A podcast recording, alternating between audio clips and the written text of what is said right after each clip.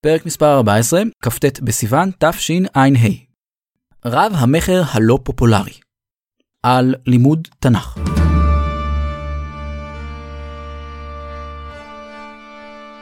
הסיפור שלנו.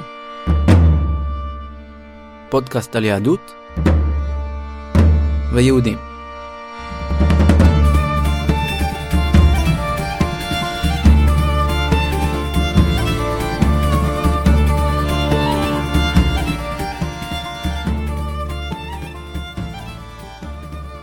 שלום, ברוכים הבאים לתוכנית הסיפור שלנו. למי שמאזין לתוכנית בפעם הראשונה, נספר שהסיפור שלנו עוסקת בנושאי יהדות. בכל פרק נושא חדש. לי קוראים איתמר. הנושא של הפרק הנוכחי הוא לימוד תנ"ך. אנחנו נשמע על כך מהרב בן אילאו. הרב בן אילאו הוא רבה של קהילת בית כנסת הרמב"ן בירושלים, ובמקביל משמש עמית מחקר במכון הישראלי לדמוקרטיה. בעבר הוא כיהן כראש בית המדרש בית מורשה בירושלים, והקים את בית המדרש לנשים במסגרתו.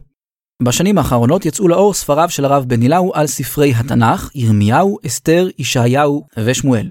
בספריו הרב בן אילאו מנגיש את הסיפור המקראי לקורא הישראלי ומאיר אותו באור עכשווי.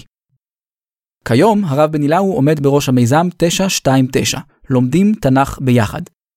ביקשתי מהרב בן אילאו להתראיין לתוכנית ולספר לנו על המשמעות של לימוד תנ"ך היום ועל מיזם 929. לשמחתי, הוא הסכים.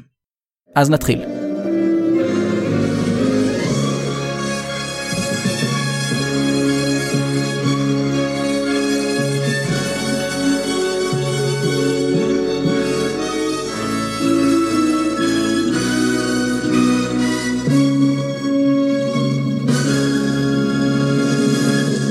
התנ"ך הוא רב המכר מספר אחת בעולם. נכון לעכשיו, נמכרו ממנו למעלה מחמישה מיליארד עותקים. התנ"ך הוא גם הספר המתורגם ביותר בעולם, שתורגם באופן מלא ליותר מ-500 שפות. בתנ"ך יש 24 ספרים, 929 פרקים ו-304,901 מילים. ספרי התנ"ך שנקראים גם המקרא והתורה שבכתב, מהווים את ספר הספרים של עם ישראל, הספר המכונן של האמונה היהודית. מגוון הנושאים והחומרים בתנ"ך הוא עצום. סיפור היסטורי המתפרס על אלפי שנים, קבצי חוקים, ספרי יוחסין, ביוגרפיות של אישים שונים, שירים, מזמורים, תפילות, דברי תוכחה ומוסר, תיאולוגיה והשקפת עולם, תיאורי קרבות, סיפורים על ראשית ימי העולם, נבואות על אחרית הימים, ועוד. התנ"ך הסעיר את רוחם ומחשבתם של אין ספור מאמינים לאורך דורות על גבי דורות. הוא עמד במוקד עניינם של מפרשים, תיאולוגים וחוקרים מרקע דתי שונה, ממקומות שונים ומתקופות שונות. התנ"ך מהווה, עד היום, אחד מעמודי התווך של התרבות המערבית. התנ"ך הוא אם כן הספר הנפוץ והקלאסי ביותר בעולם. אבל בניגוד משעשע, הפופולריות של התנ"ך די ירודה. התנ"ך אמנם נמצא כמעט בכל בית, אבל בהרבה מקרים הוא גם נמצא באותו מקום קבוע בבית. על המדף, סגור. ההיכרות עם התנ"ך היא בדרך כלל בסיסית ביותר, גם בקרב אלה שנחשבים ליודעי ספר.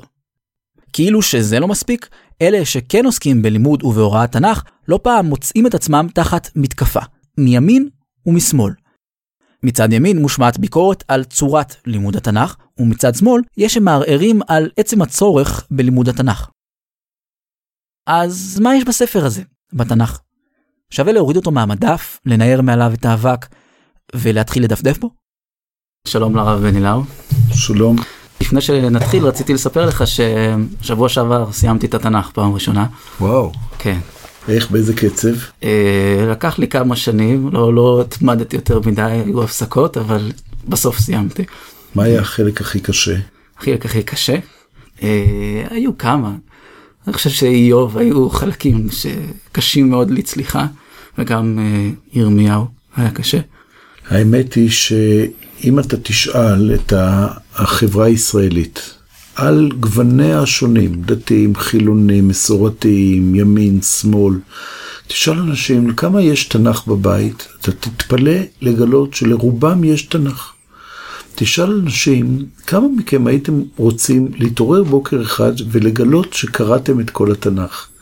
אתה תראה רוב עצום של חברה שאומרת, הלוואי שפעם אחת פעם אחת אני אחווה את זה מכריכה לכריכה. אז אתה בא אליהם ואומר להם, הנה 929 פרקים. אנחנו מפצחים לכם אותם במנות יומיות. 20 פרקים בחודש, חמישה בשבוע, 929 פרקים בשלוש וחצי שנים. אתם באים, ופתאום אתה מגלה איזו תנועה מתחילה. עכשיו אנחנו ממש באמצע התנועה הזאת, וזה נפלא בעיניי.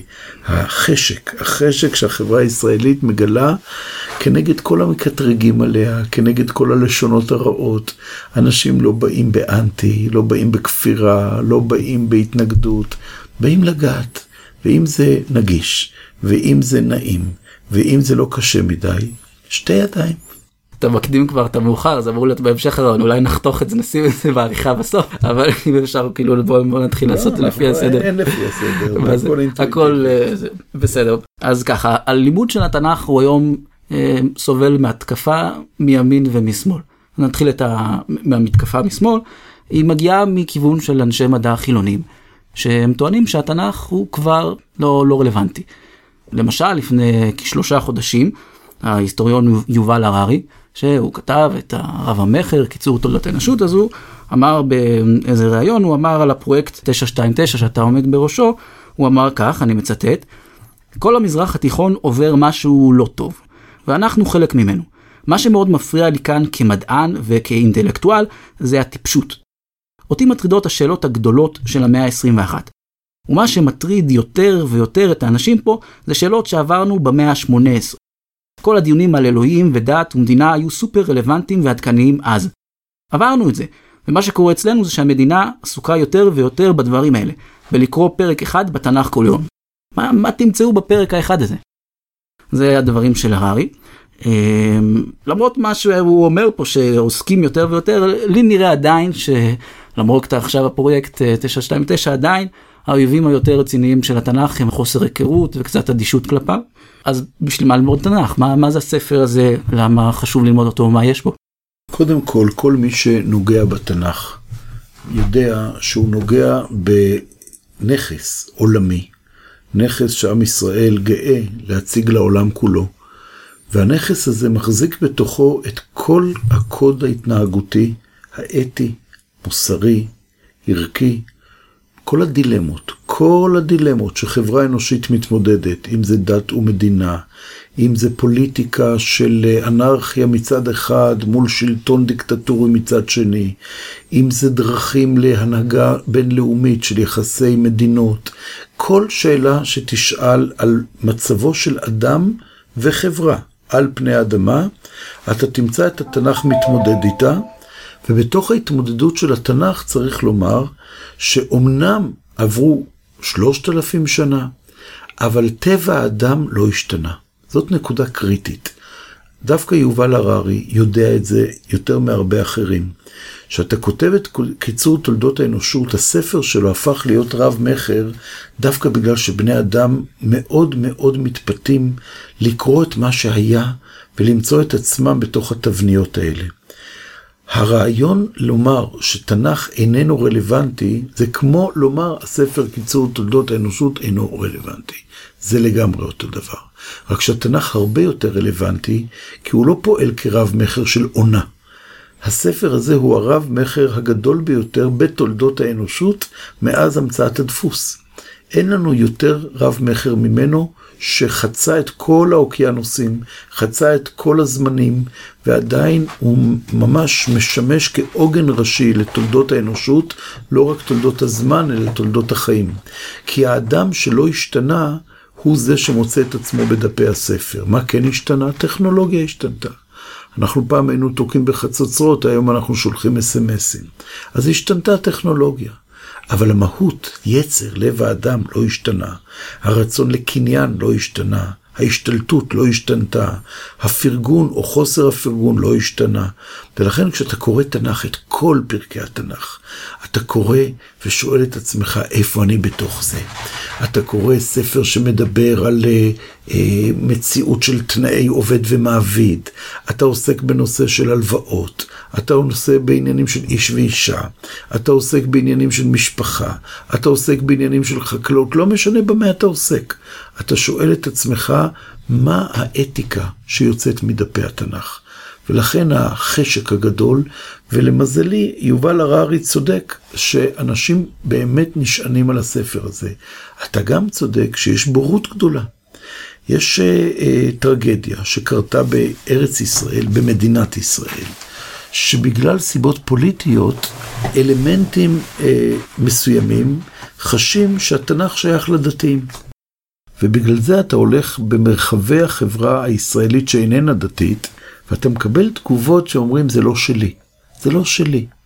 ואז פתאום יש לך דור שלם של אנשים דוברי עברית, אני אפילו מעז לומר יהודים דוברי עברית, שהתנ"ך הוא לא שלהם. יצא תרגום עכשיו לעברית מודרנית של לפני יצא לפני שנים. כמה שנים תנ"ך רם, שזה קטסטרופה. זה פשוט עלבון לשפה, עלבון לתנ"ך, ובעיקר עלבון לאלה שקוראים אותו. שהם לא מסוגלים להתמודד עם הרף הזה של תפתח את התנ"ך, תקרא את השפה הפנימית שלו, כי זה לא ניתן לתרגום באמת. היופי שלנו כמהפכה ציונית, שחזרנו לעברית המקראית. לא חזרנו לדבר במקראית, אבל אנחנו מדברים באותה שפה שדיברו אבותינו. יש ניואנסים, יש שפה מתפתחת, אבל העושר הזה, העושר באלף, לקרוא את התנ"ך ולדעת זאת שפה שלי. שפה מדוברת שלי, לא שפה מתה. זו אולי הפסגה של המהפכה הציונית. ותנ"ך רם הוא העלבון הגדול ביותר בתחום הזה של היחס אל השפה, אל המהפכה הגדולה ואל האנשים שלא יכולים להתמודד. אנחנו ב-929 מייצרים תנועת ההפך. אנחנו לוקחים את התנ"ך כמות שהוא, אבל מנגישים אותו אל אנשים בנקודת גובה. וזה פשוט פלא בעיניי לראות אנשים מכל קצוות החברה נוגעים בספר ואומרים הוא שלי. לאט לאט, זה לוקח זמן. ממצב של אפס להגיע למצב של מאה זה שנים. אבל אנחנו בתנועה, והתנועה מתרחשת מול העיניים שלנו כל יום. מתקדמים במסע. למה דווקא התנ"ך? יבוא אינטלקטואל יגיד, "אה, יצרנו, האנושות יצרה כבר יצירות יותר עדכניות, יותר uh, מתקדמות. מה- למה דווקא לא התנ"ך? נוצר שום ספר מאגד את האנושות כולה כמו התנ"ך. לא נוצר. בכל אלפי שנות המין האנושי, התנ"ך היה ועדיין סלע היסוד שעליו נשענים כל היצירות בעולם. פעם עמוס עוז אמר את זה מאוד מאוד יפה. למה קוראים לספר הזה ספר הספרים? נכון, הכינוי של התנ"ך, ספר הספרים. אז הפירוש הרגיל הוא שהוא הספר החשוב מכל הספרים. עמוס עוז מציע פירוש משלו. הוא אומר, ספר הספרים, כי זה הספר שממנו יצאו כל הספרים. הוא האבא של כל הספרים. זה ספר הספרים. וכשאתה מבין את זה, אתה אומר, בוא ניגע באב הקדמוני שלנו. בוא ניגע בראשית. בוא ניגע בנכס, כמו ירושה. אתה מסתובב ברחבי החברה הישראלית כרגע, אולי העולמית בהמשך, ואתה אומר להם, הנה הירושה שלכם. הנה מה שקיבלתם מאבותיכם. אתה עוזב את זה או אוסף את זה? אם אתה בא בידידות, אם אתה בא לא בהשתלטות, לא בהתנפלות, אתה בא ברוחב לב, ואתה אומר לבן אדם, כך שלך, אז הוא לוקח. וזאת המהפכה.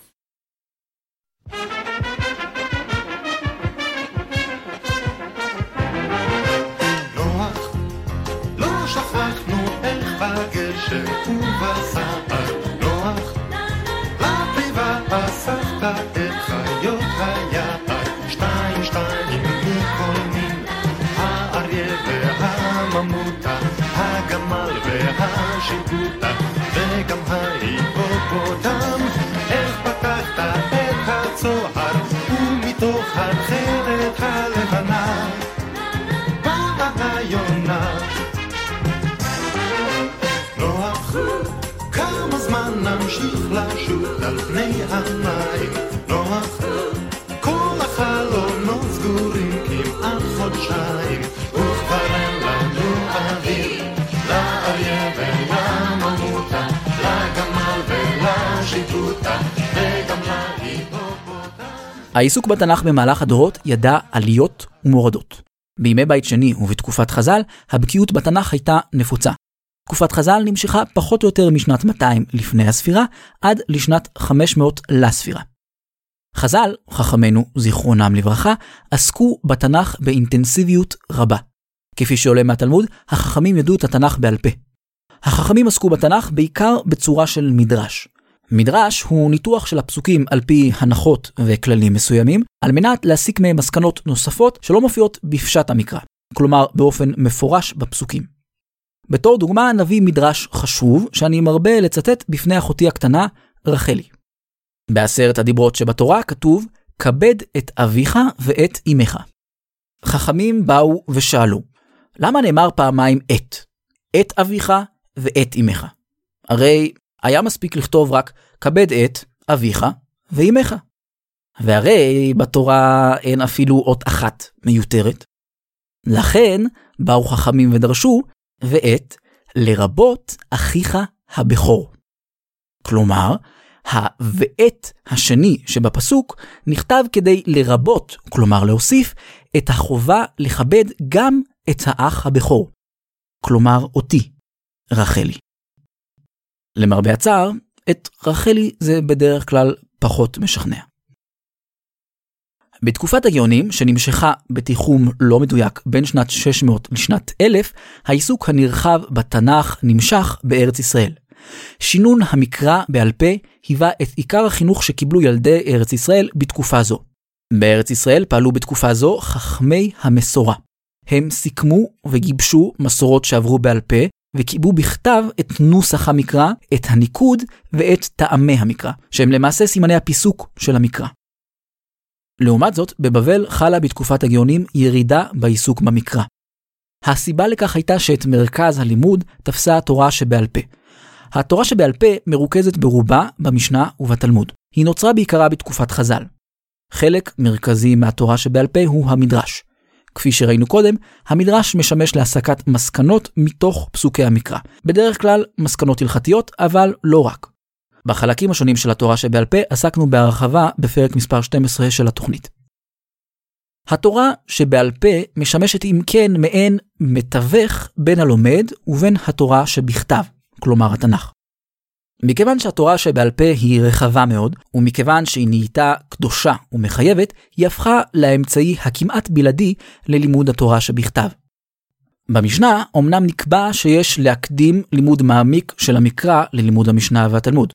כמו כן נאמר בתלמוד שיש להקדיש שליש מזמן הלימוד ללימוד המקרא.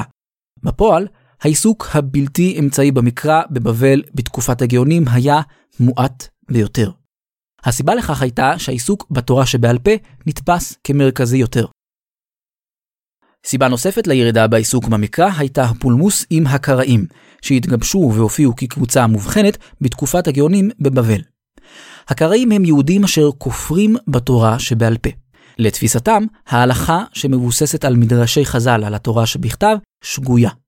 את המקרא צריך להבין ולפרש על דרך הפשט, בצמוד לפירוש המילולי של הפסוקים. הקראים אם כן מקבלים רק את פשט המקרא ודוחים את הדרש, כלומר את המסקנות שמקורן במדרשי חז"ל. הקראים יצרו ספרות פרשנית למקרא על פי שיטתם, אשר התאמתה עם דרשות חז"ל. בתגובה, היו מן היהודים שמשכו את ידיהם מעיסוק במקרא, והתבצרו בלימוד התורה שבעל פה. החשש היה שהעיסוק במקרא יוביל למינות, כלומר לכפירה בנוסח הקראי. מנגד, היו חכמים שתגובתם לפולמוס עם הקראים הייתה הפוכה. בראשם עמד רב סעדיה גאון. רב סעדיה גאון בחר להתמודד חזיתית מול טענות הקראים. הוא כתב תרגום לארמית ופירוש לתורה ולספרים נוספים בתנ"ך. בכתיבתו, רב סעדיה גאון התפלמס ישירות מול טענות הקראים. הוא טען שאין אפשרות להבין את המקרא ללא דברי חז"ל, ושדבריהם מבוססים על פשט דברי המקרא. לדרכו של הרב סעדיה גאון היו ממשיכים, ביניהם בולט רב היי גאון. העיסוק של רב סעדיה גאון וממשיכיו בתנ"ך לא הסתכם רק בהגנה על מדרשי חז"ל. הפרשנות למקרא מימי הגאונים מתאפיינת בגישה עצמאית ומחודשת, שכללה התייחסות להיבטים לשוניים ופילוסופיים בפשט המקרא. דחיפה לעיסוק הזה הגיעה מהתפתחויות בעולם הכללי באותה תקופה, שבו עסקו מלומדים מוסלמיים בכתיבה וביצירה בענייני לשון ופילוסופיה. העיסוק בפשט המקרא הגיע לשיאו בספרד, בראשית תקופת הראשונים, שהחלה סביב שנת אלף. ספרד, ובתוכה יהדות ספרד, נהנתה באותה תקופה מפריחה כלכלית, תרבותית ואינטלקטואלית. בספרד קמו שני מחנות שביניהם התנהל פולמוס גלוי, התלמודיים מול רודפי הפשט. התלמודיים הוא כינוי לחכמים שנצמדו לפירושם של חז"ל למקרא. רודפי הפשט, לעומתם, ניגשו באופן ישיר לפשט המקרא ופירשו אותו באופן עצמאי, גם בצורות שלא טעמו לדברי חז"ל. בין חכמי ספרד שעסקו בפרשנות הפשט, ניתן למנות את הרמב"ן, רבי משה בן נחמן, ואת רבי אברהם אבן עזרא.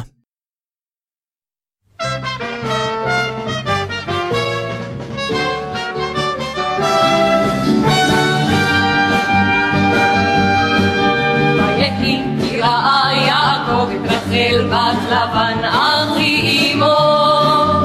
ליבו בו המר, לבעור בו החל ויגש לבאר את האבן גלגל וישקה את צונת צאן לבן ונשקע ויגש יעקב ורחל ונשקע שבע שנים ועוד שבע שנים יצא ברחל לעבוד והיו בעיניו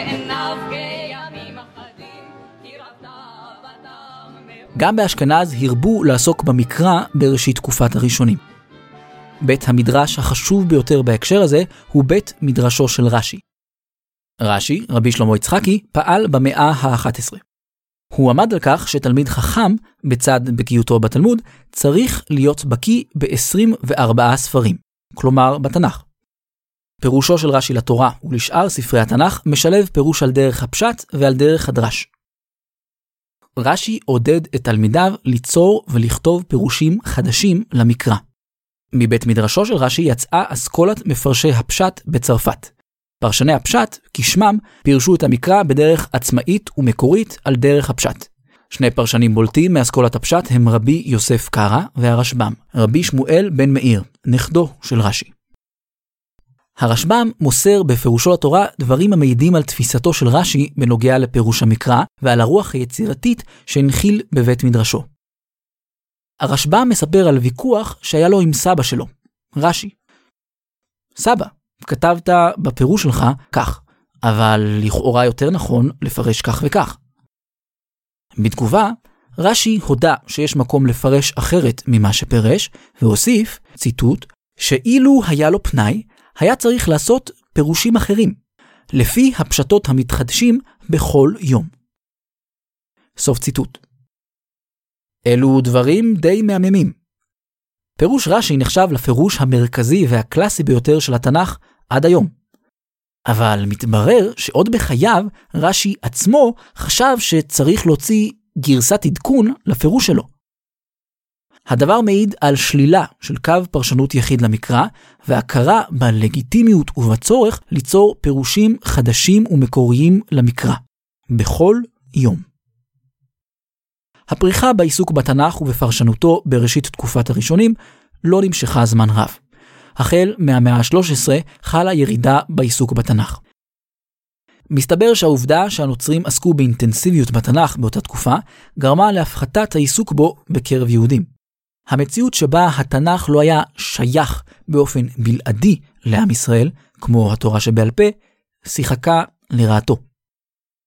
באשכנז ובצרפת לימוד התורה שבעל פה שוב דחק את לימוד התורה שבכתב. בספרד תרבו כנראה גם העיסוק בקבלה ובפילוסופיה להתרופפות העיסוק בתנ"ך. במאות האחרונות לימוד התנ"ך בקרב לומדי התורה נותר במעמד שולי. יושבי בית המדרש התמסרו כמעט לחלוטין ללימוד התלמוד וספרות ההלכה. אמנם היו חכמים במאות האחרונות שקראו לשוב ולעסוק בתנ"ך, ואף נכתבו במהלך התקופה הזו מספר פירושים חשובים לתנ"ך, אבל התמונה הכללית מעידה על הזנחת לימוד התנ"ך. יותר מזה, בישיבות האשכנזיות, אם תפסו אותך לומד תנ"ך או חומש עם רש"י, זאת הייתה פדיחה רצינית. לימוד תנ"ך נתפס כבטלנות, כבזבוז זמן על לימוד לא רציני. הבחורים שכן ביקשו לעיין בתנ"ך, נאלצו לעשות זאת בסתר. היהדות המסורתית, אם כן, נטשה את התנ"ך. עם זאת, בדורות האחרונים התחוללה בעולם היהודי תנועת שיבה אל התנ"ך. התנועה הזאת לא יצאה מתוך מטה המדרש. למעשה, ניתן לומר ששורשיה של התנועה נמצאים בכלל מחוץ לעולם היהודי. במאה ה-16 התחוללה בעולם הנוצרי הרפורמציה הפרוטסטנטית. השאיפה לגישה עצמאית אל התנ"ך הייתה אחת ממאפייניה של הנצרות הפרוטסטנטית. הפרוטסטנטים ביקשו להיפטר משכבות התיווך שיצרה הפרשנות הכנסייתית הקתולית לתנ"ך במשך מאות שנים. הם רצו לגשת למקור, לתנ"ך עצמו, באופן בלתי אמצעי. העיסוק הפרוטסטנטי בתנ"ך הוליד מתוכו לבסוף את ביקורת המקרא, שהתגבשה ופותחה ברובה במהלך המאה ה-18. ביקורת המקרא היא נושא רחב וחשוב בפני עצמו, שלא נוכל לגעת בו במסגרת הפרק הזה. נציין רק שביקורת המקרא פירושה התבוננות במקרא כעל יצירה אנושית, בצורה ביקורתית ומדעית. ביקורת המקרא שללה את הנחות היסוד האמוניות שעל פיהן התנ"ך הוא ספר קדוש שניתן משמיים. הנחות שהיו מקובלות כאמיתות בלתי מעורערות במשך ימי הביניים. עליית ביקורת המקרא הייתה חלק בלתי נפרד מעליית תנועת הנאורות והמדע שאירעה בעידן המודרני. עבור מאמינים, יהודים ונוצרים, ביקורת המקרא מהווה כמובן כפירה בעיקר. משה,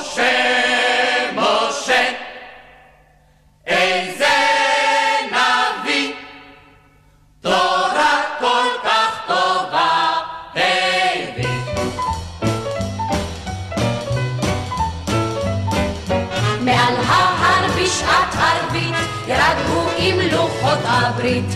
אמרו כולם מהר ניגש יש לזקן דבר חדש. אמר משה לא יהיה לכם אל מלבד אלוהיכם, אמרו כולם ודאי ודאי אחד מספיק לנו ודי במקביל ובהשפעת העיסוק הפרוטסטנטי והמדעי בתנ"ך, התנ"ך אומץ על ידי תנועת ההשכלה היהודית. תנועת ההשכלה הייתה השלוחה היהודית של תנועת הנאורות. רציונליות, אמונה בקדמה ואוניברסליות היו מערכי היסוד של הנאורות וההשכלה. המשכילים, כך כונו אנשי תנועת ההשכלה, הטיפו לביטול המחיצות שבין היהודים לבין החברה הכללית ולהשתלבות במגמות המודרניות. מהסיבה הזאת, המשכילים היהודיים אימצו את התנ"ך ובמקביל הסתייגו מהתלמוד. המשכילים ראו בתלמוד את המקור ליהדות המסורתית שאותה רצו לתקן ולשנות. יהדות שנתפסה בעיניהם כבדלנית וכפרימיטיבית. התנ"ך, לעומת זאת, נתפס בעיניהם כמבטא מוסר וערכים אוניברסליים המשותפים לכל בני האדם באשר הם. העיסוק בתנ"ך מצד אנשי ביקורת המקרא ומצד המשכילים, שנחשבו גם הם לכופרים, הרחיק עוד יותר את היהדות המסורתית מהתנ"ך. בדומה למה שקרה בעקבות העיסוק הקראי והנוצרי במקרא, העיסוק בתנ"ך נתפס כמבטא מגמות שסופן להביא כפירה. היו אומנם מלומדים וחכמים שניסו לתת מענה מסורתי לביקורת המקרא, והתמודדו חזיתית עם טענותיה באמצעות כלי מחקר מודרניים. שתי דוגמאות בולטות למלומדים שכאלה הן שמואל דוד לוצטו ורבי דוד צבי הופמן.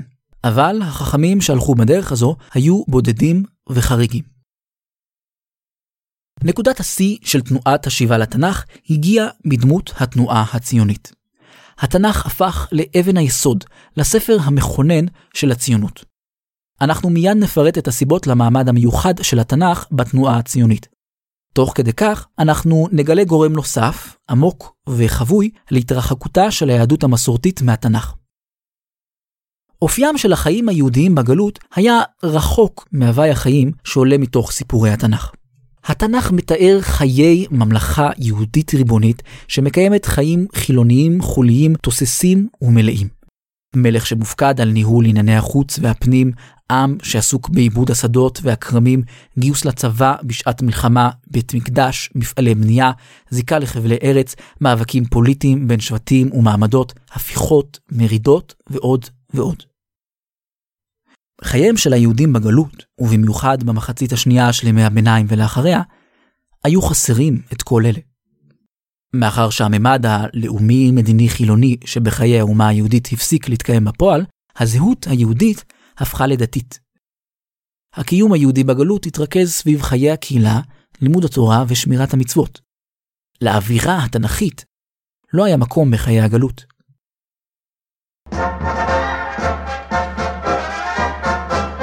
מאותן הסיבות בדיוק, התנ"ך אומץ על ידי התנועה הציונית.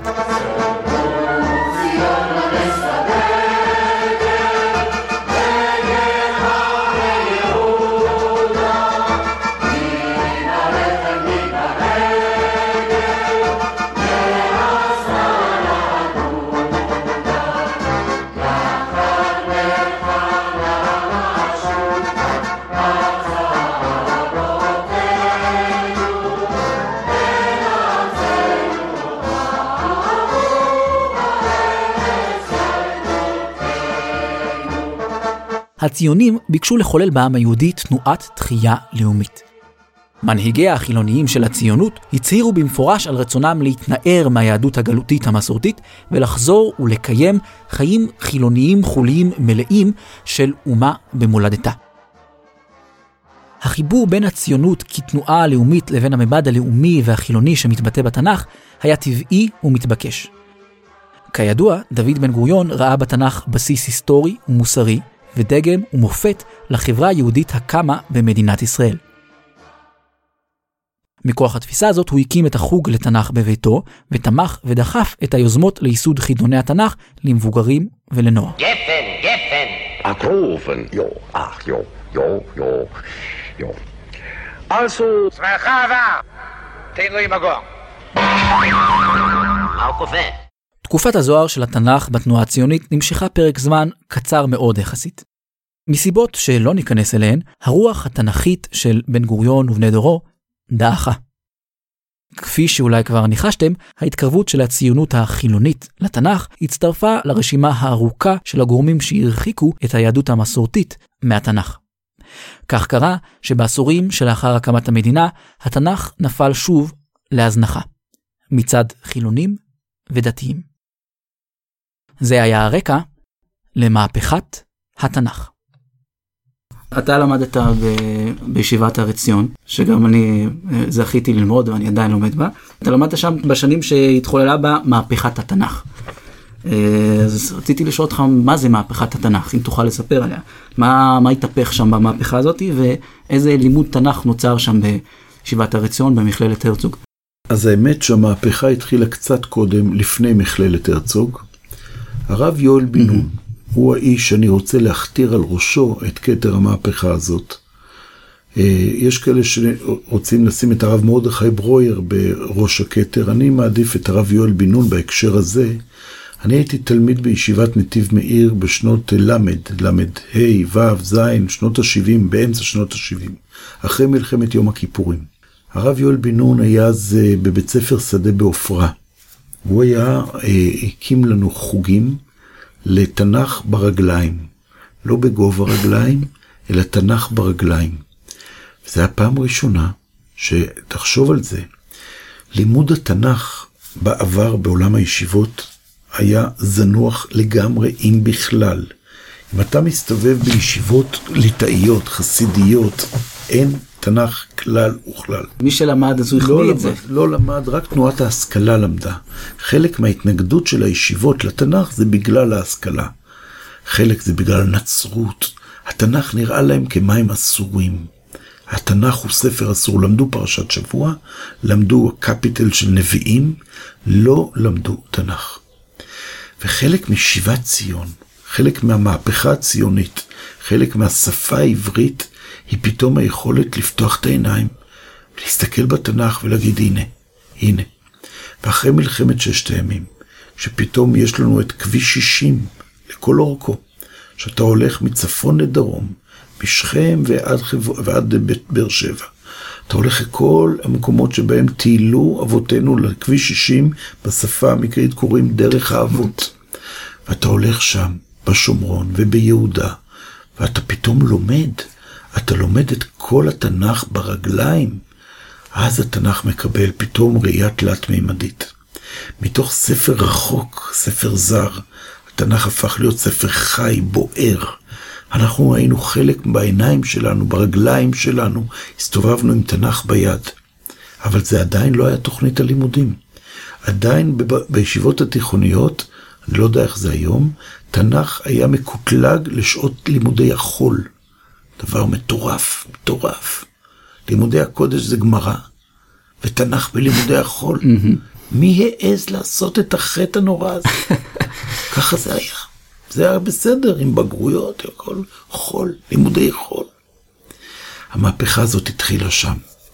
ואז באמת באו במסירות נפש שלא תתואר, קבוצה קטנטנה של אנשים מישיבת הר עציון. הרב דוד נתיב, אה, הרב יואל בן נון כמובן, אה, רמי ינאי, אנשים שהם היו מורים, והם במסירות נפש לקחו רכב ועברו בחדרי מורים בכל הארץ, אני מדבר על לפני 30 שנה.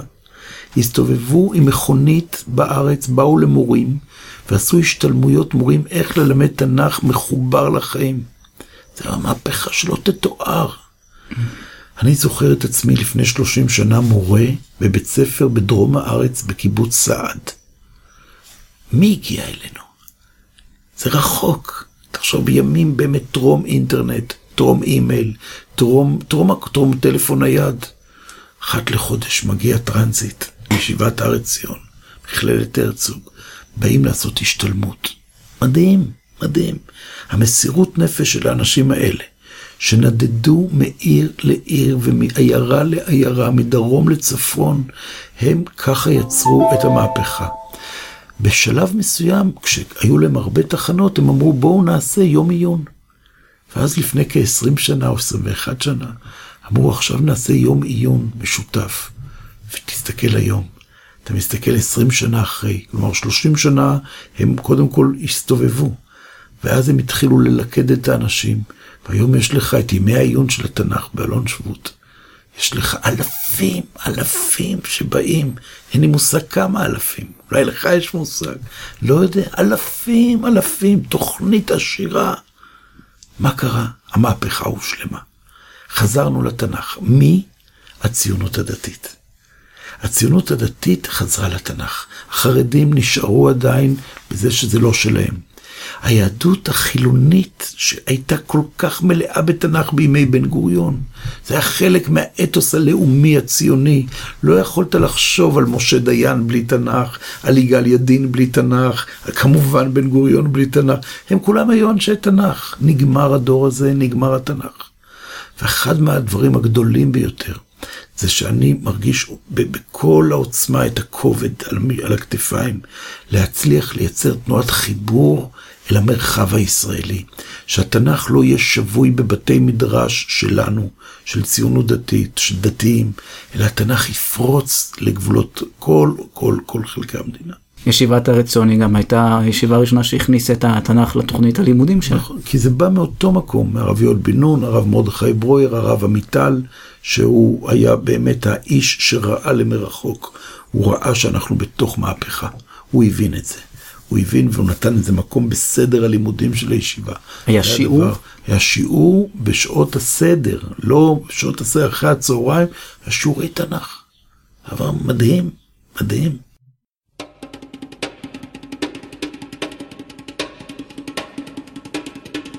ויהי אחרי מות משה במדבר, ויקרא אלוהים ליהושע ויאמר, קום עבור עם העם את הירדן, אל הארץ אשר אנוכי נותן.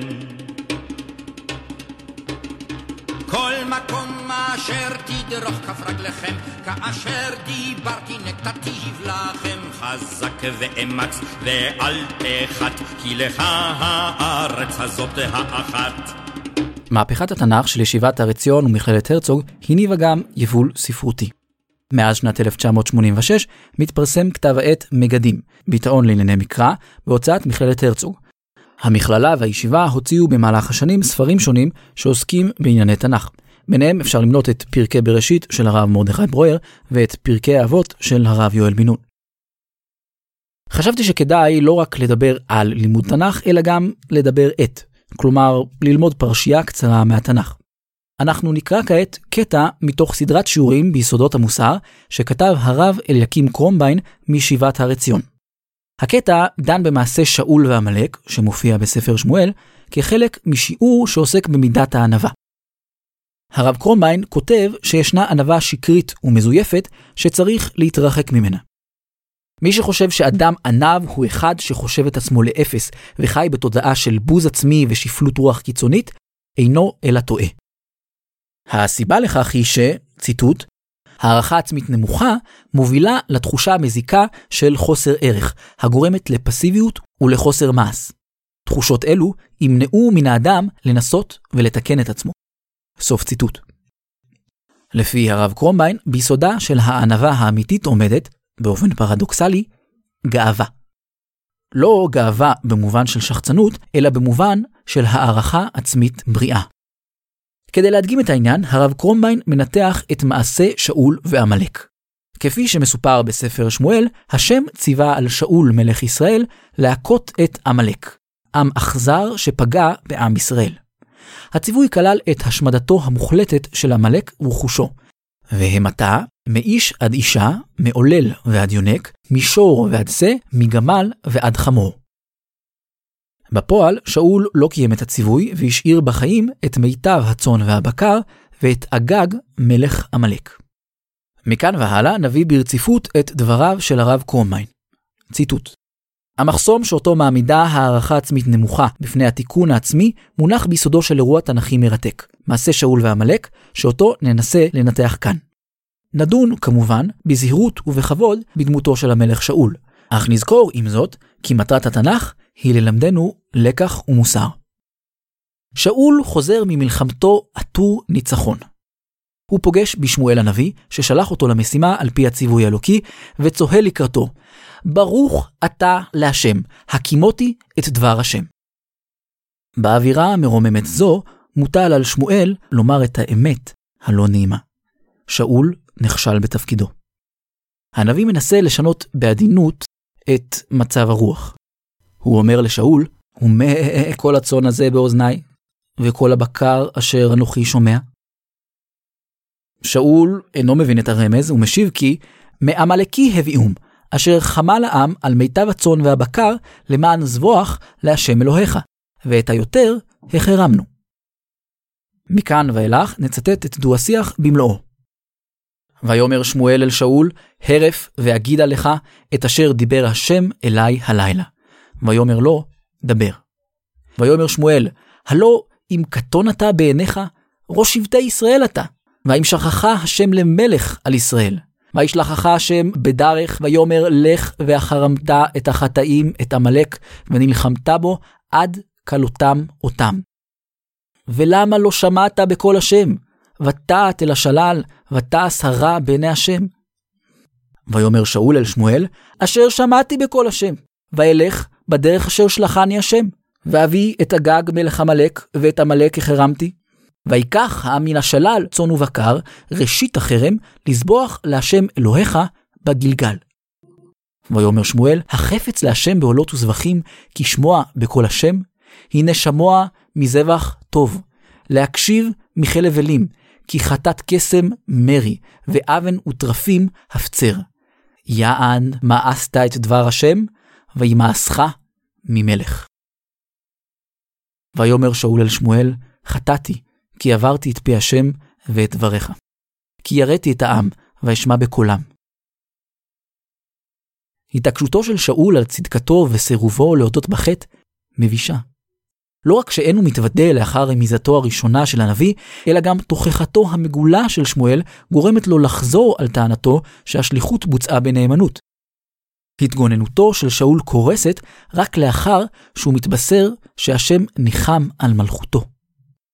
כיצד ניתן להסביר את התנהגותו של שאול? ניתן להבין זאת אם נשים לב לאבחון החטא המופיע בפסוקים שלפנינו.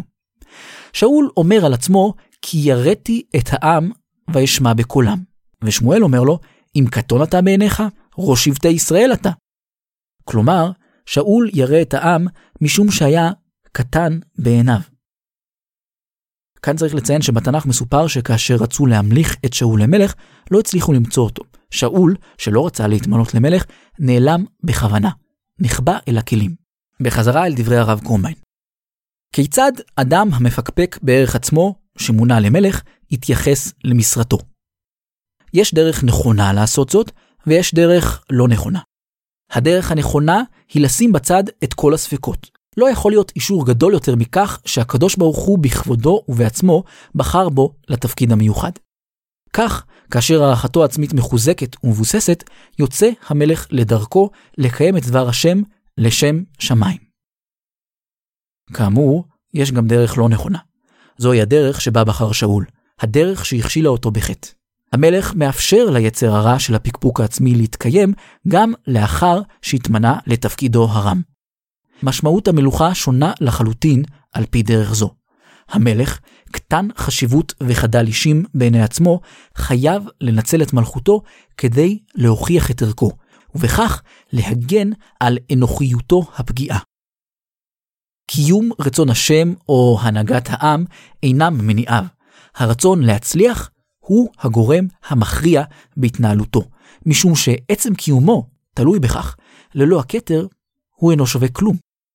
התוצאה של תפיסה זו היא התמכרות לנאמנות העם. שאול עמד בפני אפשרות של מרד בקרב חייליו. הוא הבין שפקודה שתאסור את הביזה לחלוטין תעמיד את שלטונו במבחן חמור. אילו היה שאול מולך על פי היצר הטוב, כלומר בעל הערכה עצמית גבוהה ואמונה ביכולותיו, היה לו את הביטחון העצמי לעשות את המקסימום האפשרי בכדי להקפיד על משמעת.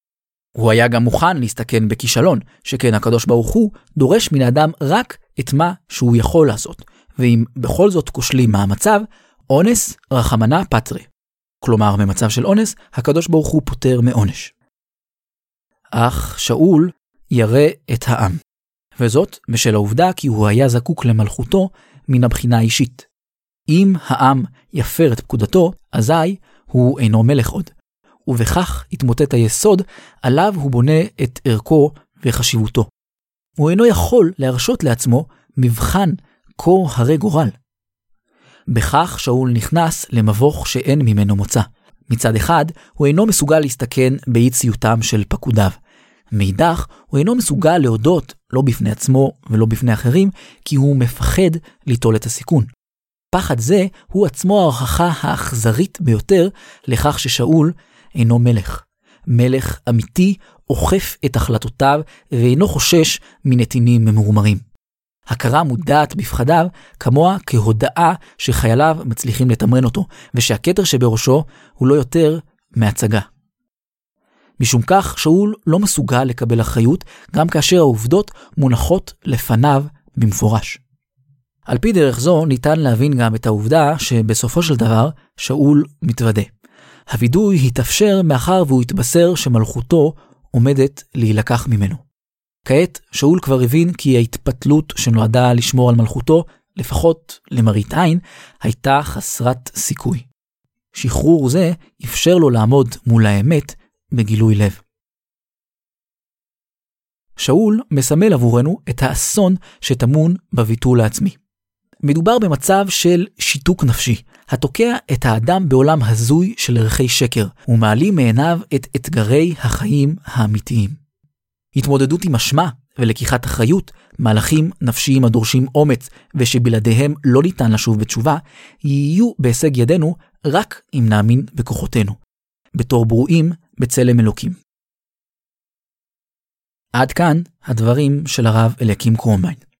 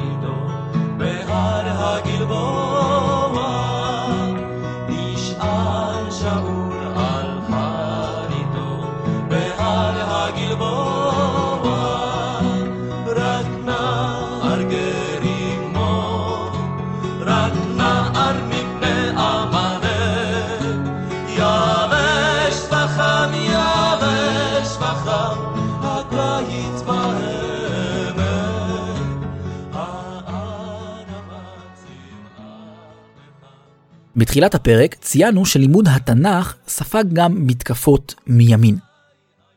על לימוד התנ"ך בישיבת הר עציון ובמכללת הרצוג נמתחה ביקורת. הביקורת כוונה כנגד צורת לימוד התנ"ך שנהוגה שם, ובעיקר כנגד מה שמכונה תנ"ך בגובה העיניים. הכוונה בתנ"ך בגובה העיניים היא ללימוד התנ"ך מתוך הנחה שלכאורה מעוגנת בפשטי המקראות.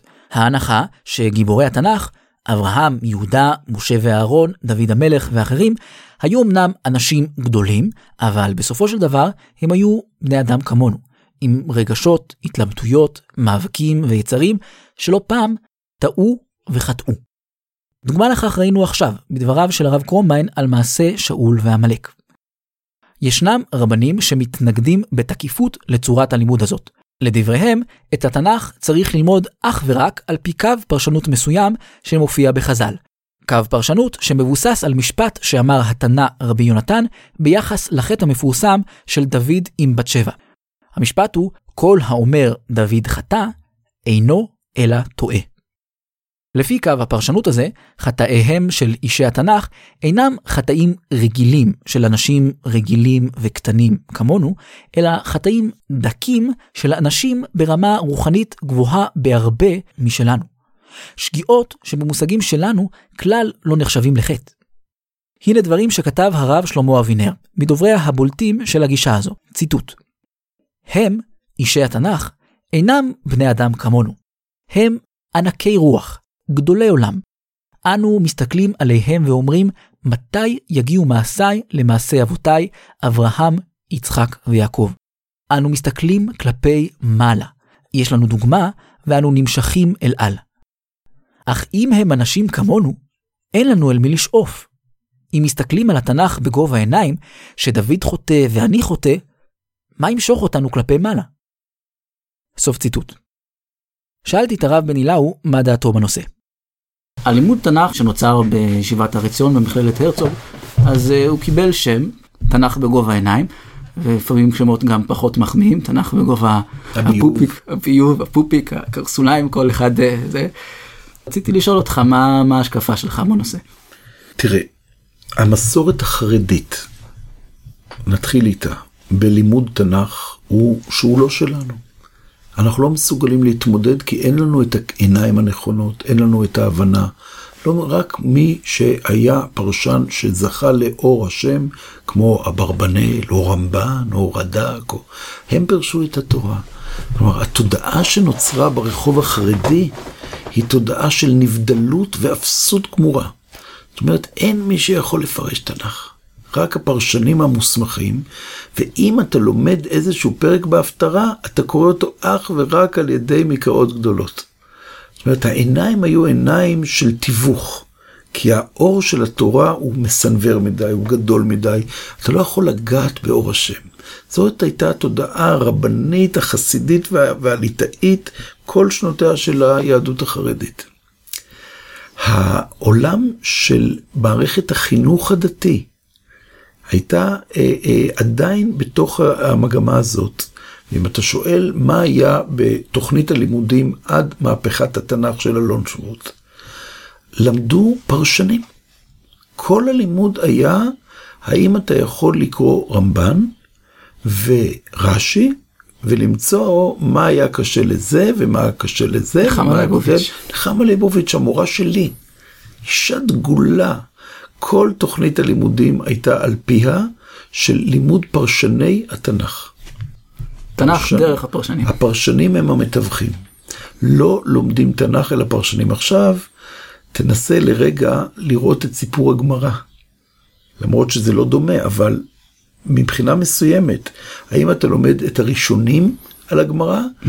או שאתה לומד את הגמרא גם בעיניים של הראשונים. כן. זה הבדל עצום. הרב שגר, הוא אומר בדיוק. כל הזמן, שהרב שלמה פישר שלו, הוא אומר שאנחנו לא לומדים גמרא, אנחנו לומדים ראשונים לומדים דרך ראשון- האחרונים. לומד, לומד, לומדים את האחרונים שמנסים להבין את הראשונים שמנסים להבין את הגמרא. כן. זה מה שרב שלום פישר היה אומר. כן. והחוויה הגדולה של הגאולה, הגאולה, אני לא, אין לזה שם, אין לזה שם צנוע יותר. חלק מהתחלתא דגאולה שלנו זה שאנחנו חוזרים לאור השם. הרב קוק בזרעונים, באורות, דיבר על השיבה של אור הנבואה לעולם. הוא אומר שהחוכמה, עולם הפרשנות, עולם החכמים, הוא עולם שלא רואה. הוא עולם ששומע, אבל הוא לא רואה. עולם חשוב. כל שנות הגולה היינו צריכים את העולם המדוד הזה. אבל אנחנו לא נוכל לייצר תנועת גאולים אם אנחנו לא נרים את העיניים למרחוק. וכשאנחנו מדברים על מהפכת התנ"ך, זה היכולת שלנו לפתוח עיניים. עכשיו, דבר נורא מזעזע, שתלמידי תלמידי הרב קוק, כמו הרב אבינר ואחרים, הרב טאו, הם לא מוכנים לפתוח את העיניים. הפחד, פחד מרפורמה, פחד מפרשנות שהיא לא נאמנה למסורת, הפחד שיתק לגמרי את העיניים האלה, והוא לא נתן להם לתת כנפיים ודרור לעוף אל המרחבים של התנ"ך. וככה נוצרה מחלוקת איומה בין ישיבת הר המור לבין ישיבת אלון שבות. כלומר, ישיבת הר עציון. ביחס אל התנ"ך.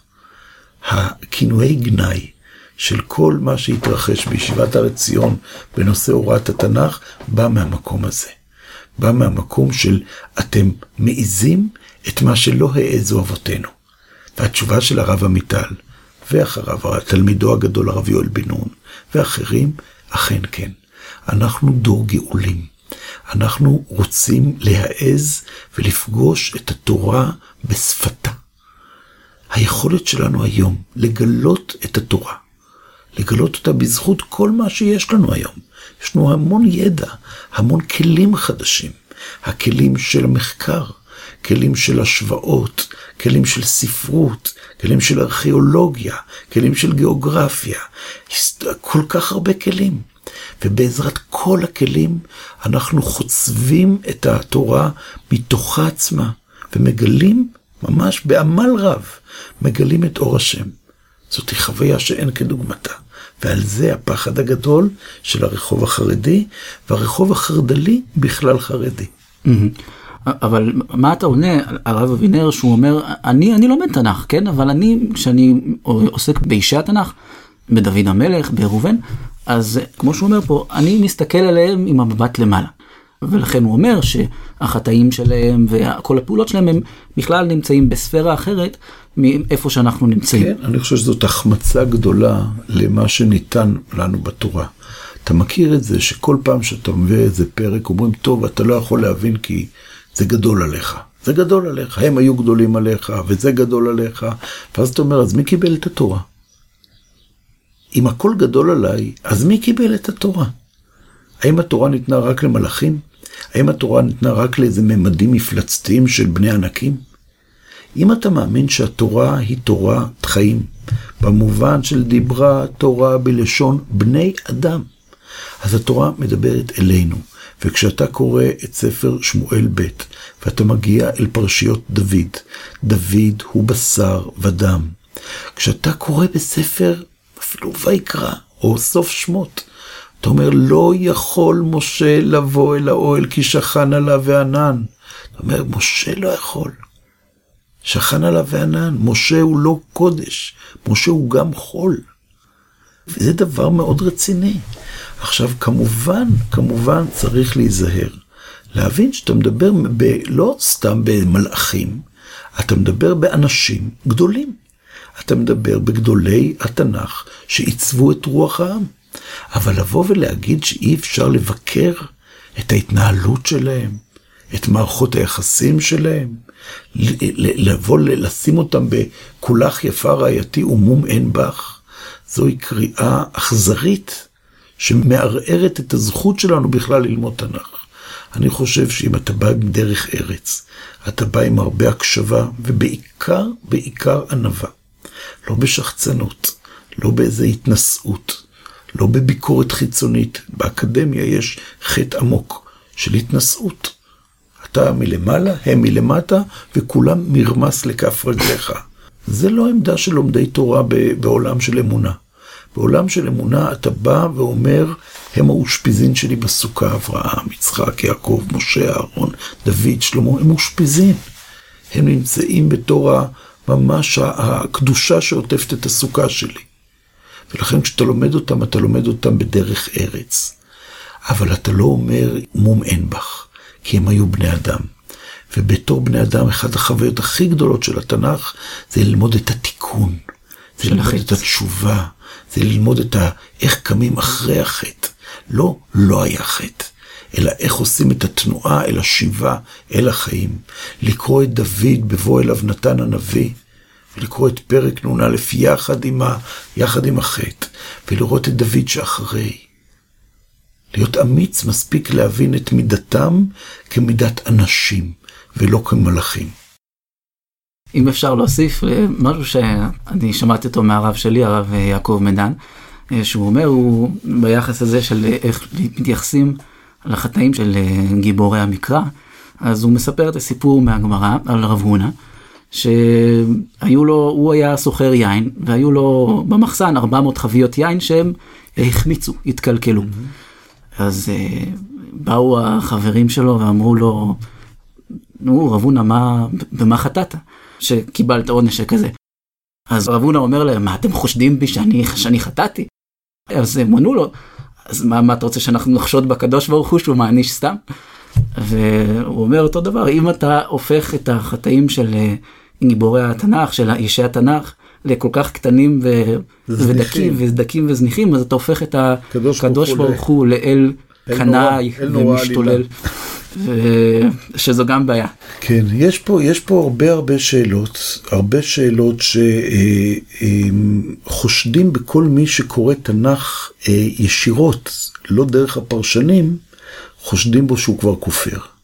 זאת אומרת, השפה של העולם החרדי והחרד"לי בכללו, זה שאם אתה קורא את התורה כמות שהיא, אז זה גובה עיניים, גובה ברכיים, גובה קרסוליים, גובה אפסיים, גובה ביו. כאילו, כאילו אתה מוטטת את כל הבניין.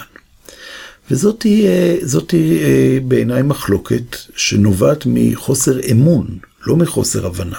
חוסר אמון שאנשים יכולים להיות יראי שמיים שנותנים יום יום דין וחשבון לריבונו של עולם במובן של מה אדם עושה בעולמו, להתפלל בכל הכוונה שלא ישגו בעבודתם ובמעשה ידיהם ולקרוא את התורה כמות שהיא.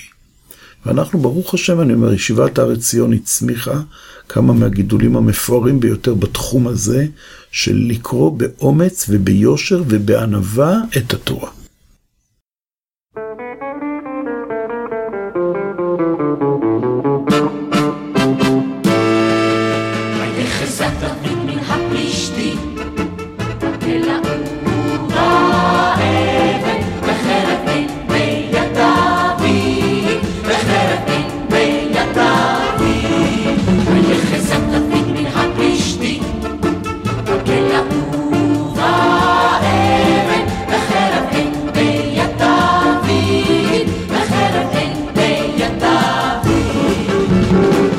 בן אילאו עומד כיום בראש פרויקט 929, פרויקט שבעתיד אולי יכתירו אותו בשם מהפכת התנ"ך השנייה.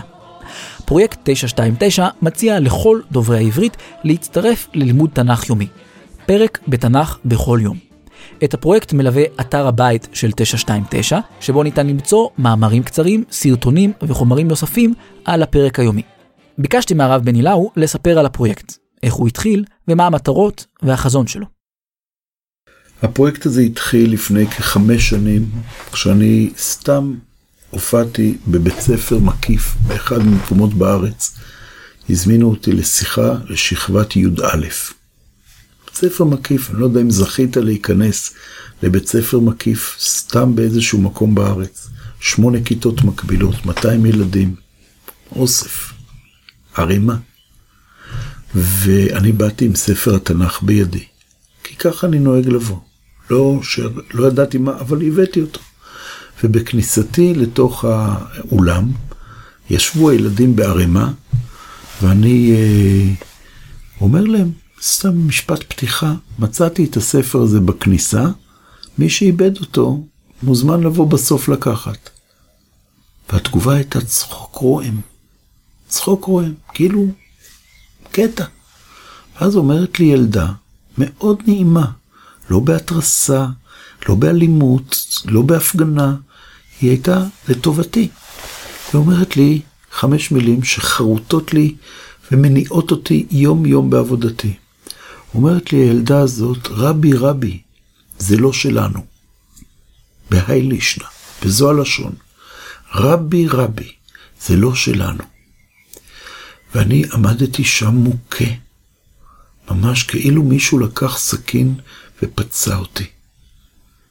הסתכלתי על הילדה הזאת, ילדה ישראלית, דוברת עברית, נעימה.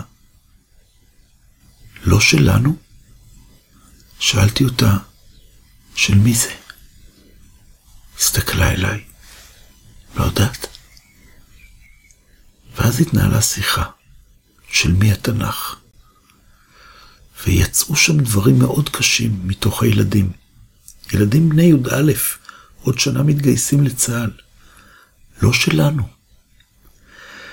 התחלתי ללמוד את הנושא, וגיליתי שאנחנו בנקודת שבר של החברה הישראלית.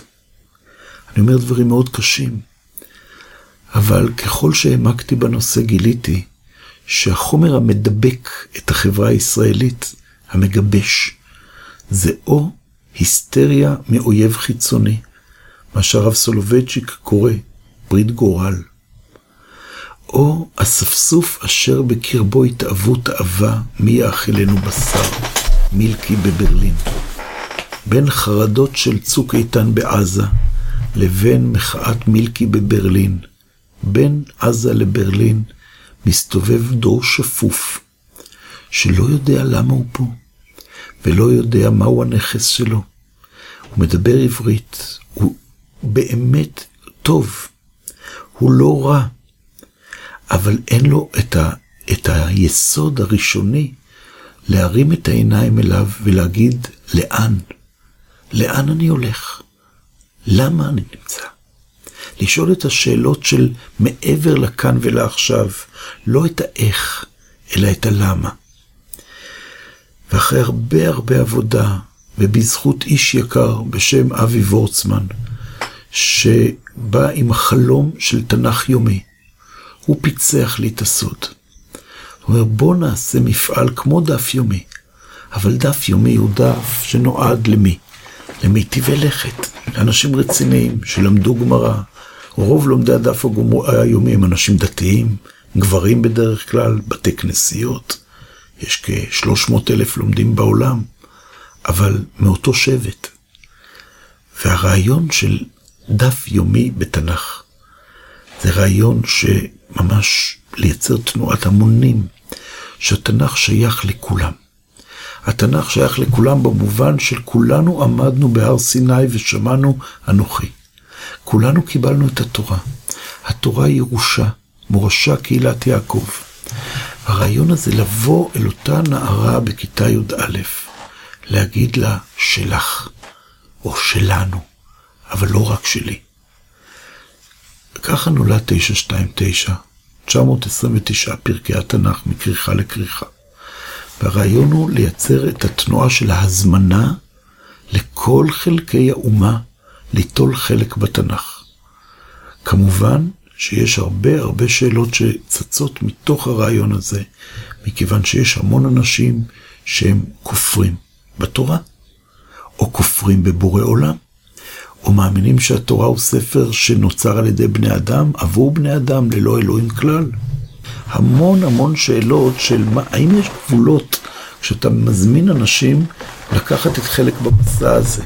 מסע יומי, כל יום מתקדמים פרק, חמישה פרקים בשבוע. זה קצב אינסופי, אף פעם לא עוצרים. שישי שבת נחים ומתקדמים ומתקדמים ומתקדמים. אני החלטתי להציב רק תמרור אחד בכניסה לשביל. לתמרור הזה קוראים, הנך פוסע בדרך של רבים, נהג בהתאם. דווקא לא מפורט לסעיפי משנה, דווקא לא יורד לפירוט. שלט כללי שפונה אל בני אדם באשר הם, ואומר אתה פוסע בשביל של רבים, זה לא רשות יחיד, זה רשות רבים, תתנהג בהתאם. אתה לא בן יחיד פה. ובתוך הדבר הזה יצאנו לדרך. צריך לומר שהחוויה היא מאוד מאתגרת, לא פשוטה. כבר בתחילת הדרך היה מישהו שניסה, ניסה לבדוק את התמרור הזה. התנהג בצורה לא ראויה. התנהג בצורה שפוגעת בריבונו של עולם, פוגעת בחלקים מגיבורי התנ"ך, לא רק בקריאה ביקורתית, אלא בקריאה מעליבה. הוצאתי לו כרטיס צהוב, המשיך להתנהג בדרכו, קיבל כרטיס אדום. אמרתי, אתה מוזמן, אבל בדרך אחרת. אז הוא עזב את השביל, במחאה כמובן, ואני uh, שמח שהוא עזב, מכיוון שהשביל הזה צריך להיות שביל של רבים. יש בשביל הזה הרבה אנשים שהם סתם ישראלים, שאתה לא מקטלג אותם בין הכפירה לאמונה, אלא הם גדלו בעולם של חילוניות. אתה יכול לספור בתוך הנבחרת שלנו כ-400 איש, נכון להיום. 400 איש כותבים בתוך ה-929. בכללם מפקד חיל האוויר אמיר אשל. כל שבוע כותב טור. הוא בוחר את הפרק, כל שבוע מקפיד קלה כבחמורה. העיתונאי מהארץ מיכאל הנדלזץ, כל יום, כל יום כותב. אנשים שלא באים מעולם של אמונה, אבל גם לא מבטאים כפירה. מבטאים קריאה של תנ"ך לעיניהם. יאשימו אותם, תנ"ך לא כמו רש"י, תנ"ך לא כמו רד"ק, תנ"ך לא כמו אברבנאל, אבל זה תנ"ך שלהם. הטענה שאני טוען בתוך המסע הזה, שאם אתה רק אומר לאדם, בוא תעשה אצלי שבת, הוא לא יבוא. אם אתה בא אל אדם ואומר, תלמד אצלי, הוא לא ילמד. התנאי ללמידה זה דיאלוג. התנאי להזמנת אדם ליטול את הנכס הזה ולומר זה שלך, זה שאתה מזמין אותו גם להביע את קולו, להביע את עמדותיו. ועל זה יש מחלוקת, מחלוקת גדולה מאוד. חלק מרבנים בתוך הציונות הדתית, אפילו לא מהאזורים הקשים של, של חרדלות, אלא מאזורים רכים יותר, מרגישים שנחצה פה קו, שאנחנו נתנו מקום לכפירה להשמיע את קולה. זה מכיוון של אה, מכללת הרצוג גם מגיעה ביקורת. כן, גם ממכללת הרצוג. אני חושב שאתם עשיתם להם גם שירות מאוד חשוב, אתם עקפתם אותם משמאל והפכתם אותם למיינסטרים, הם היו... שזה לא במקרה, אלא אנחנו עוד לפני שהמיזם יצא לדרך, ישבנו עם קבוצת רבנים, בכללם הרב אליעזר מלמד מהר ברכה, הרב יהודה ברנדס מכללת הרצוג, רבים אחרים, ישבנו לחשוב איך הציבור הדתי בעיקר מערכת החינוך הדתית מתמודדת, הרי לא רוצים לחשוף תלמידים לכפירה. אתר האינטרנט שלנו הוא מכיל גם וגם וגם. לנו כראשי המיזם היה ברור, לי, היה ברור שמערכת החינוך הדתית צריכה כלי נוסף. היא לא יכולה להרשות לעצמה אה, שימוש ברצועה פתוחה כזאת. זה נגד כל הקודים החינוכיים. ואז הרב אליעזר מלמד בטובו ובנדבת ליבו הוא ישב הרבה שעות לחשוב לטובת המיזם. ואז הוא אמר, אנחנו צריכים לעשות מין מסלול שנקרא אה, יעד משותף ודרך נבדלת. אז זו הייתה הנוסחה שפיתח הרב אה, אליעזר מלמד. זה הקהל. יעד משותף, וככה נולד הקהל. הקהל בא באיתנו, לא נגדנו. הקהל, אני רק אסביר למאזינים, זה כן. אה, אתר מקביל אה, לאתר של 929, תחת אה, האתר של מכללת הרצוג. שם ו... כותבים רק אנשים שיכולים לחתום על הצהרה שמאמינים בי"ג העיקרים של הרמב"ם. זאת אומרת, כל מי שכותב שם, הוא אומר, אני מאמין באמונה שלמה. יש לו י"ג עיקרים. זה תנאי כניסה לכתיבה באתר. ואנחנו, כ-929 הכללי, מאוד מאוד מברכים על הקהל עבור הציבור הדתי. זאת אומרת, זה לא, לפעמים טועים לחשוב שיש התקוטטות בין הקהל של מכללת הרצוג לבין 929. אבל כלל וכלל לא נכון. יש פה זרוע וזרוע. יש פה גוף שלם. כשאנחנו מדברים על ימי העיון לתנ"ך, הקיץ הקרוב, בכל יום יהיה רצועה אחת, משבצת אחת, של פרק היום בתנ"ך. של הקהל 929. פעם אחת יעביר הרב יעקב מדן, פעם אחת הרב יוני גרוסמן, פעם אחת הרב יהודה ברנדס, פעם אחת הרב שוקי רייס, ופעם אחת בני לאו. חמישה ימים, כל יום יהיה פרק היום בתנ"ך. מכיוון שמכללת הרצוג שותפה ליעד שעם ישראל קורא יחד את התנ"ך. הדרך עבור הציבור הדתי שצריך לעוגנים של ביטחון הוא דרך של פילטרים. והקהל, האתר של הקהל נותן להם אזור שהוא לא מלא בכפירה. צריך לומר שעבור חלק מהציבור הרבני, גם זה לא מספיק. הרצוג לא מספיק כשר. אז בא הרב אבינר והקים אתר משלו, שנקרא, או תלמידיו של הרב אבינר ליתר דיוק, במדרשת הרובע, הקימו אתר שנקרא תנ"ך על הפרק. עכשיו הרעיון הוא שרק אנשים שאנחנו סומכים על המסננת שלהם, לא מספיק לנו הצהרה של י"ג העיקרים. אז הם יכתבו. ואז יש לנו שלושה אתרים. ואז בא מהצד השני, בית מדרש בינה, של הציבור הריבוני החילוני, של אפעל, בית היוצר לנשמת האומה של ביאליק. והם אומרים, אנחנו נפתח אתר שיקראו לו לחלן את התנ"ך ב-929 חלונות. כי הם לא יבואו אלינו, כי אנחנו יותר מדי שמרנים. אני אומר, ברוך השם, מלאה הארץ. אנחנו צריכים לייצר את הקצב שכולם לומדים פרק ביום תנ"ך. אני מקווה שהרבי מבלז ייתן פקודה לתלמידים שלו לקרוא פרק ביום תנ"ך עם חידושים של הרבה, ושבלובביץ' יקראו פרק בתנ"ך עם האגרות של הרבה, וכל מקום ימצאו את הסביבה הנוחה שלו, ובלבד שעם ישראל יעמוד יחד, רגליים יחד ולב יחד בהר סיני. הקטע האחרון של הרעיון הוא במידה מסוימת למטיבי לכת. מסיבות שונות בחרתי שלא להנגיש אותו, אבל נדמה לי שאפשר להבין את העיקר שבו גם בלי להבין כל פרט ופרט. בואו נשמע.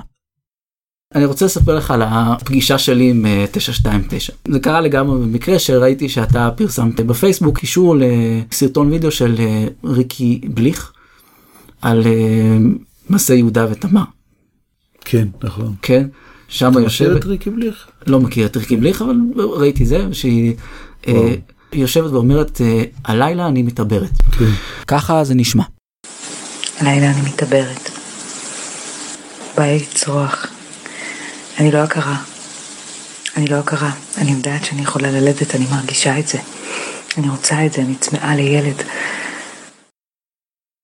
לי זה היה חוויה מאוד קשה. כאילו, איך, איך איך מעיזה, בישראל? איך את מעיזה לבוא ו- ולפוגג לי את הסטריליות של הטקסט, כאילו, לקחת את, ה, את, ה, את הטקסט של המקרא ולהפוך אותו לסיפור כל כך חי. מדהים. ואני חושב, ש, חושב שחלק מהרתיעה של אה, אנשים, בטח בציבור הדתי, זה מגיע מה, מה, מהכיוון הזה. תן לנו לקרוא שניים מקרא ואחד תרגום. אני דרך אגב חושב שהשניים מקרא ואחד תרגום זה כדי שלא יבינו. תן לנו לקרוא בלי להבין. כן. תן לנו לקרוא בלי להבין. זה, זה נורא מאיים, אתה פתאום אה, פוגש את, את זה ב, ב, נורא חי ונורא, וזה לא, זה לא מה שהתרגלנו אליו, הקודש הזה שהוא רחוק ו... הטענה שלי, וזה כתלמיד של הרב יואל בן נון, כשאתה אומר קודש, אתה אומר נבדלות. אם אתה למדת טוב טוב ספר ויקרא, הספר פותח בקודש נבדל. ואומרים, הקדוש ברוך הוא אומר, אדם כי יקריב. אני קודש, הענן שוכן על המשכן, אף אחד לא יכול לבוא, ובואו תתחילו להתאמץ להתקרב אליי. פתאום, אמצע הספר, מהפך, קדושים תהיו, כי קדוש אני השם אלוקיכם. ואז פתאום מתחוללת תנועה של קדושה בארץ. ויש שם שמיטה, ויש שם יובל, ויש שם מתנות עניים, ויש שם כי ימוך אחיך. פתאום מייצרים תנועה שכולה קדושה. פתאום אתה מבין שקודש יכול להיות בחול. אתה לא מייצר קודש נבדל. צריך לומר, חלילה, העולם הנוצרי יצר בידול אלים בין קודש לחול. וחלק מהעולם היהודי הושפע מזה. החוויה שלנו כיהודים וכישראלים זה לייצר חברת קדושים תהיו. חברת קדושים תהיו גוי קדוש, ממלכת כהנים, זה חברה שמייצרת תנועה אל הקודש בתוך החול. וחלק מהדבר הזה זה להסתכל על תמר כאישה חיה, לא כמילה מתה. אישה חיה שעומדת ערב ההחלטה הכי חשובה של החיים שלה, אני מוכנה להתאבד בשביל לי זרע זרע. ואתה רואה אישה, ואתה רואה את המלל שלה, ואתה מבין שזה אמיתי. וככה אתה קורא את כל פרקי התנ"ך, כי זה לא אות מתה, זה אות חיה. אתה לומד את מלכות דוד, ואתה מבין שדוד זה קונפליקט ענק של איך בונים מלכות בישראל. אתה לומד את שאול ושמואל, ואתה לומד את חזקיהו, ואתה לומד את עוזי, לא משנה את מי. אתה רואה דמותם מול עיניך, לא בנומך, לא בעליבות, לא בשחצנות. אתה לומד אותם כאנשים שהטביעו את כל חותמם על תולדות עם ישראל. אבל הם בני אדם, זה לא אותיות מתות, וזה התמצית של כל הסיפור.